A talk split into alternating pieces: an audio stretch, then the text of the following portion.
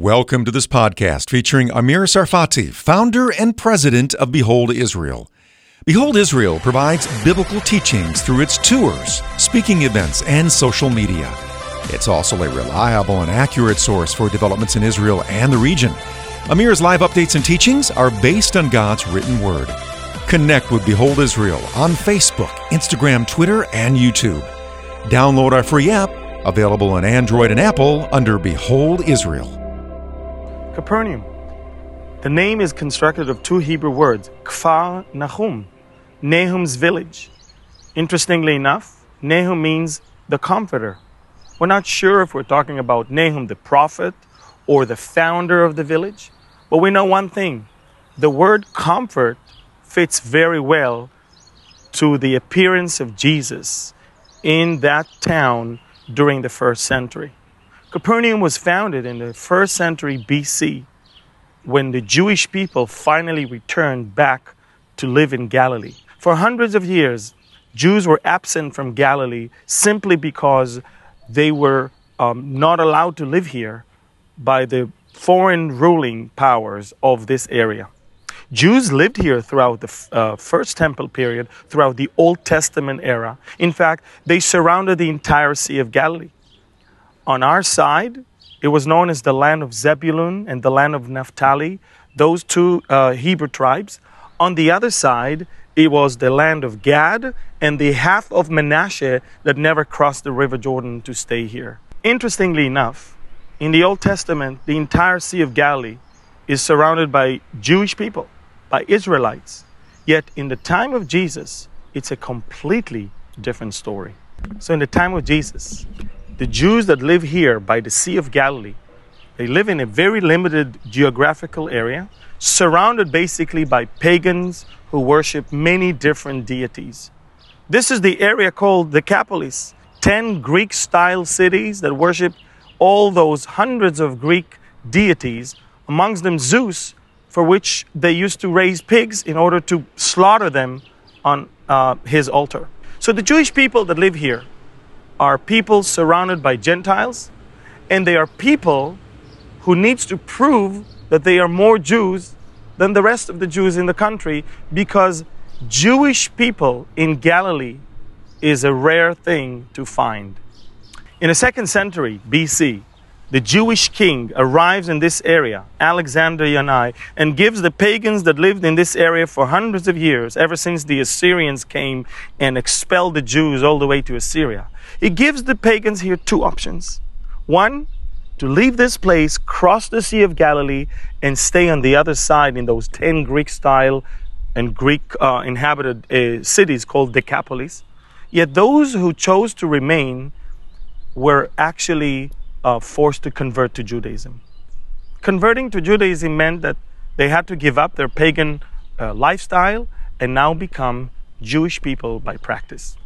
Interestingly enough, when the real Jews, those who were born Jews, and those who came from Judea and other parts of the country, when they moved to live in Galilee, now they are mixed with wannabe Jews or not for sure Jews or Jews who were not Jews before and now they are forced to uh, convert to Judaism. And now all the rest of the Jewish people in the country are questioning if you live in the Galilee, are you truly a Jew or not?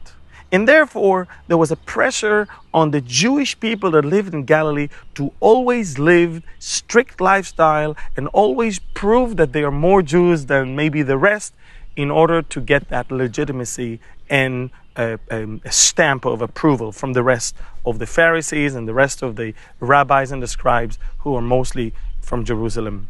And so we are in a reality where religion, oppression, and tradition is taking over God's word and God's ways. And so what do we have here in Galilee or around the Sea of Galilee? Either pagans who worship other deities or Jewish people that are under the pressure of trying to prove that they are more Jews than the rest are living religious lifestyle, very oppressed by religion and tradition, and they're not really into the literal understanding of the Word of God. That creates spiritual darkness. Outside, everything looked great but inside, people were empty, people had darkness in their hearts. And that, of course, fits perfectly to what we know in the account in Matthew chapter 4.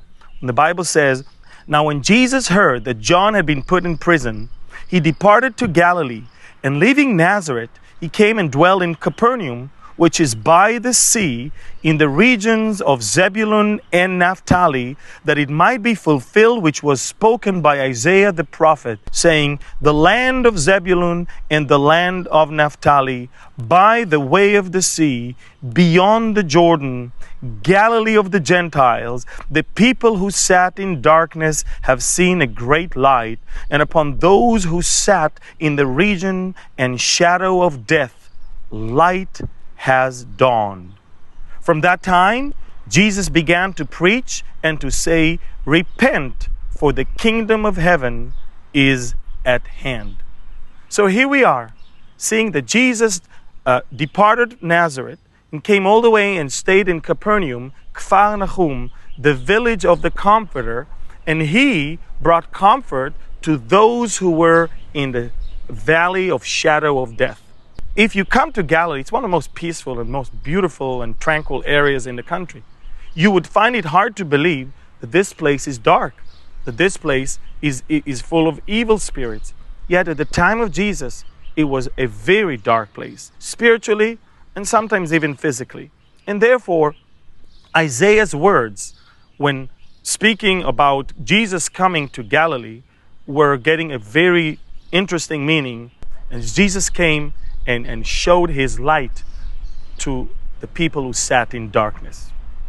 Interestingly enough, Isaiah's words could not fit any other Jewish town by the Sea of Galilee. Magdala was not by the Jordan River. Chorazin was not by the Sea of Galilee. Bethsaida was not in the region of Zebulun and Naphtali. Capernaum was the only city that answered all the criterias that Isaiah the prophet mentioned in chapter 9, verses 1 and 2. So Isaiah's prophecy was indeed fulfilled as Jesus came to the city, to the town of Capernaum. And it's very interesting because Jesus came to this place and he brought the same Word of God. That the Word of God is the same yesterday, today, and forever. But for the first time, people heard the Word of God teaching the Word of God. And it's no longer words of scribes, it's no longer words of priests or rabbis, it's the Word of the living God, and it's the right interpretation of the Word of God by the Word of God to the people that should be the people of God. Jesus was born in Bethlehem, yet he grew up in Nazareth.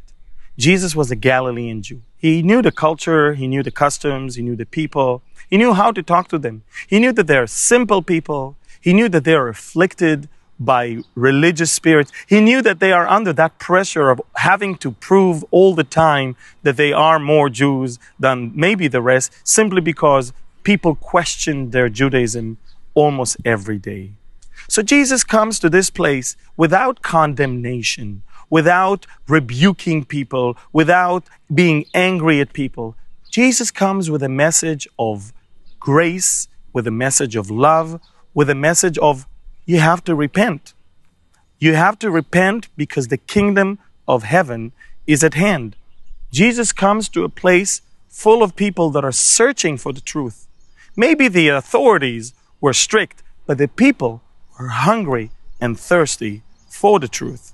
And so when he comes, he understands that there is so much um, darkness by the way of what these people are being taught.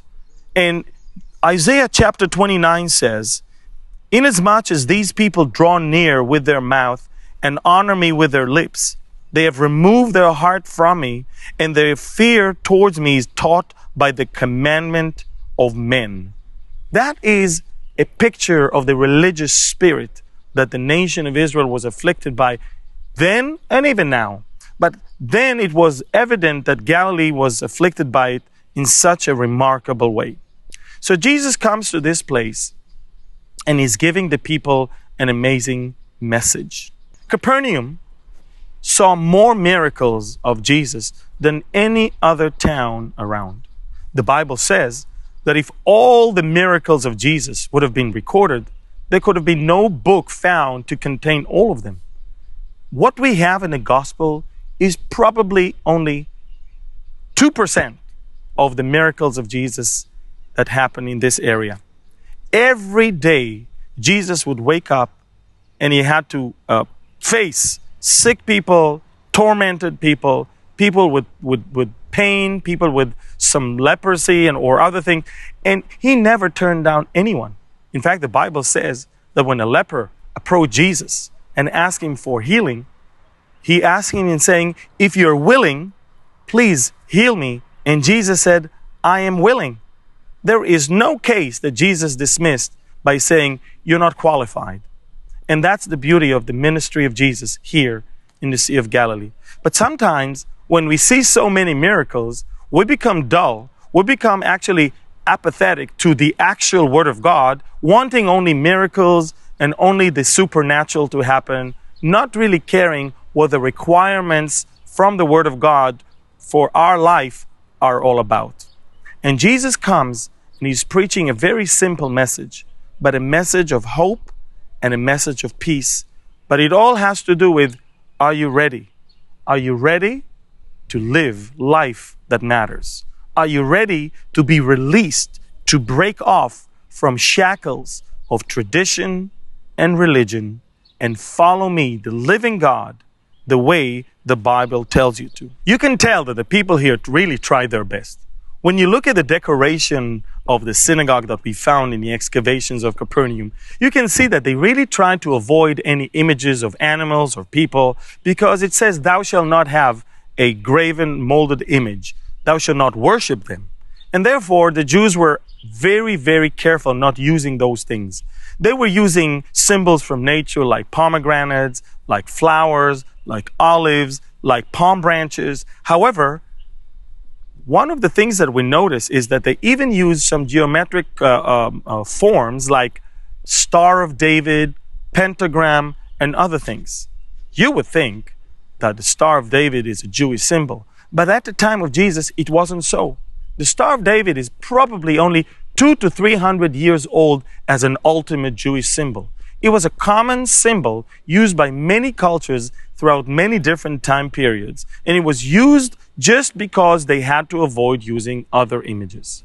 The pentagram, in our minds, is a symbol of the occult, of paganism, of satanic movements, yet in those days it wasn't so. It was just as the Star of David was. One more geometric um, form or shape to decorate things with. Interestingly enough, even the swastika, which is such a horrible symbol today, something that reminds us all of, of, of Hitler and Nazi Germany, it wasn't so 2,000 years ago. We found swastikas formations on floors of synagogues and churches from the fourth and the fifth centuries. So, all that to say that coming to dig and excavate Capernaum, we could not jump to any conclusion that this is a Jewish town just by finding a Star of David. What was it? That it was the ultimate Jewish symbol of all times. It was the seven branches candelabra, the menorah. And as you can see, we found a capital of a column that has the menorah right on it. It has the shofar, the ram's horn on one side, and the tray to remove incense from the altar of incense on the other side. And together with a column that has Hebrew inscription on it, we concluded this is indeed a synagogue. That is indeed a Jewish town from the time of Jesus. As you can see, people lived here quite simple life.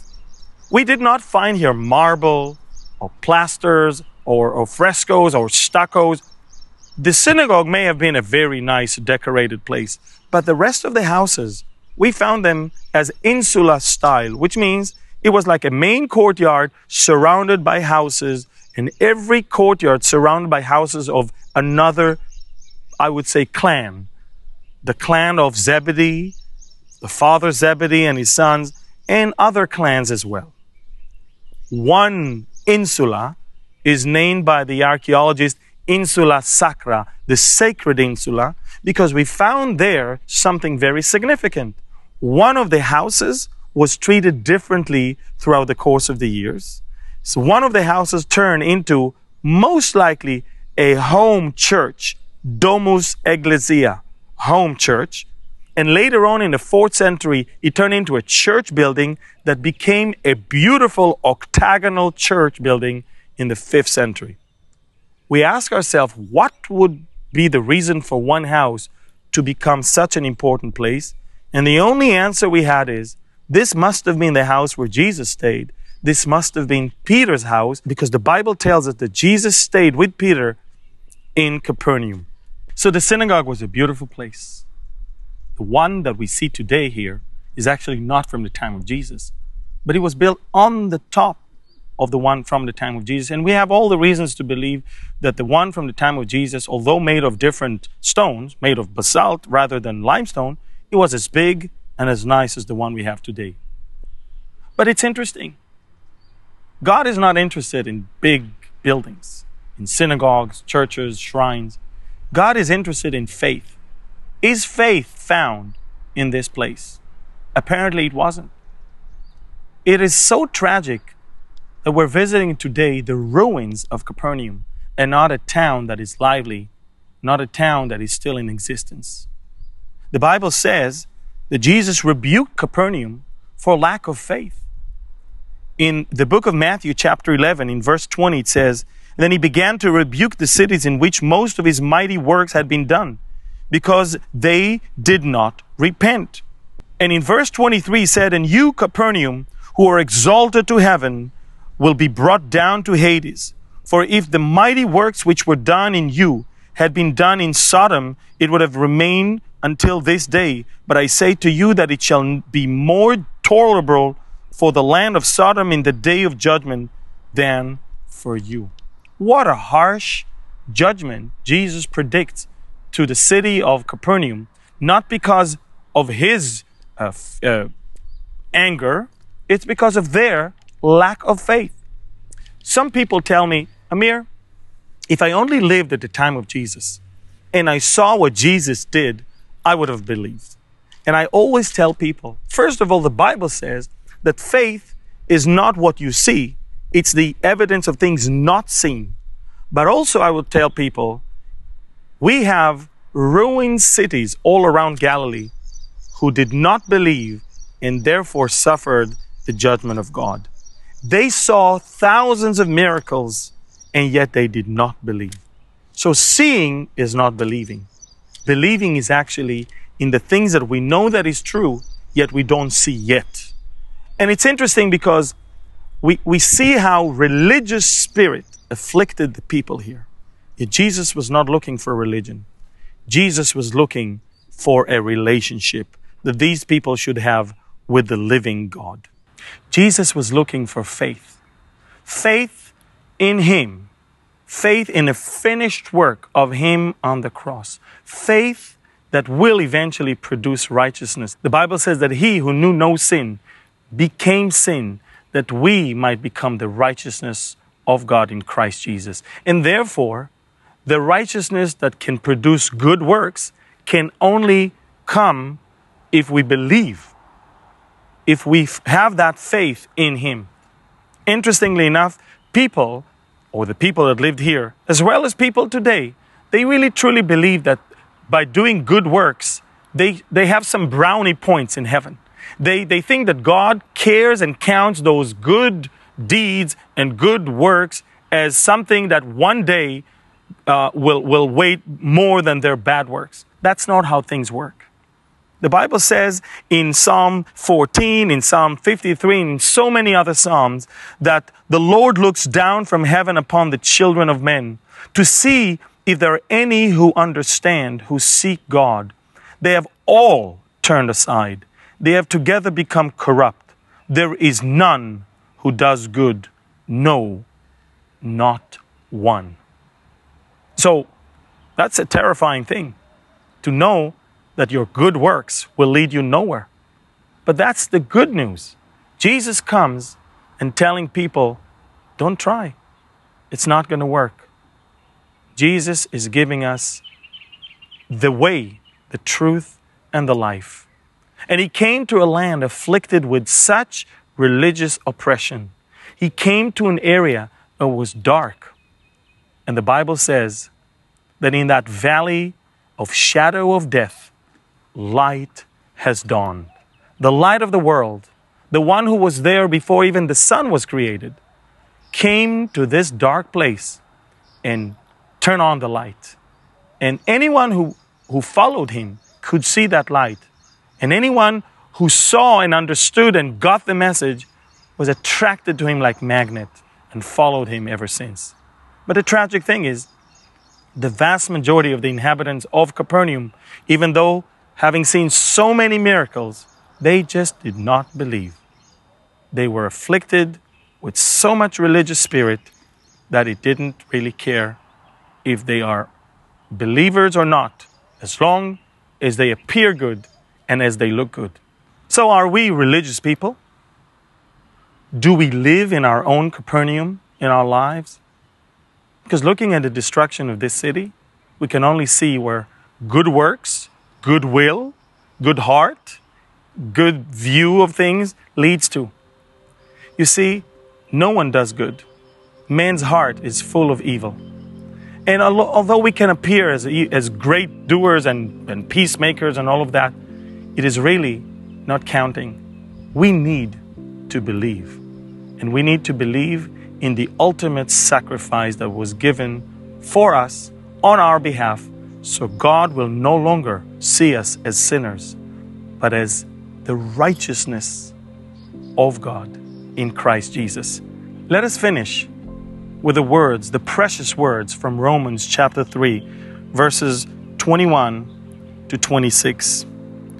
But now the righteousness of God apart from the law is revealed being witnessed by the law and the prophets, even the righteousness of God through faith in Jesus Christ to all and on all who believe.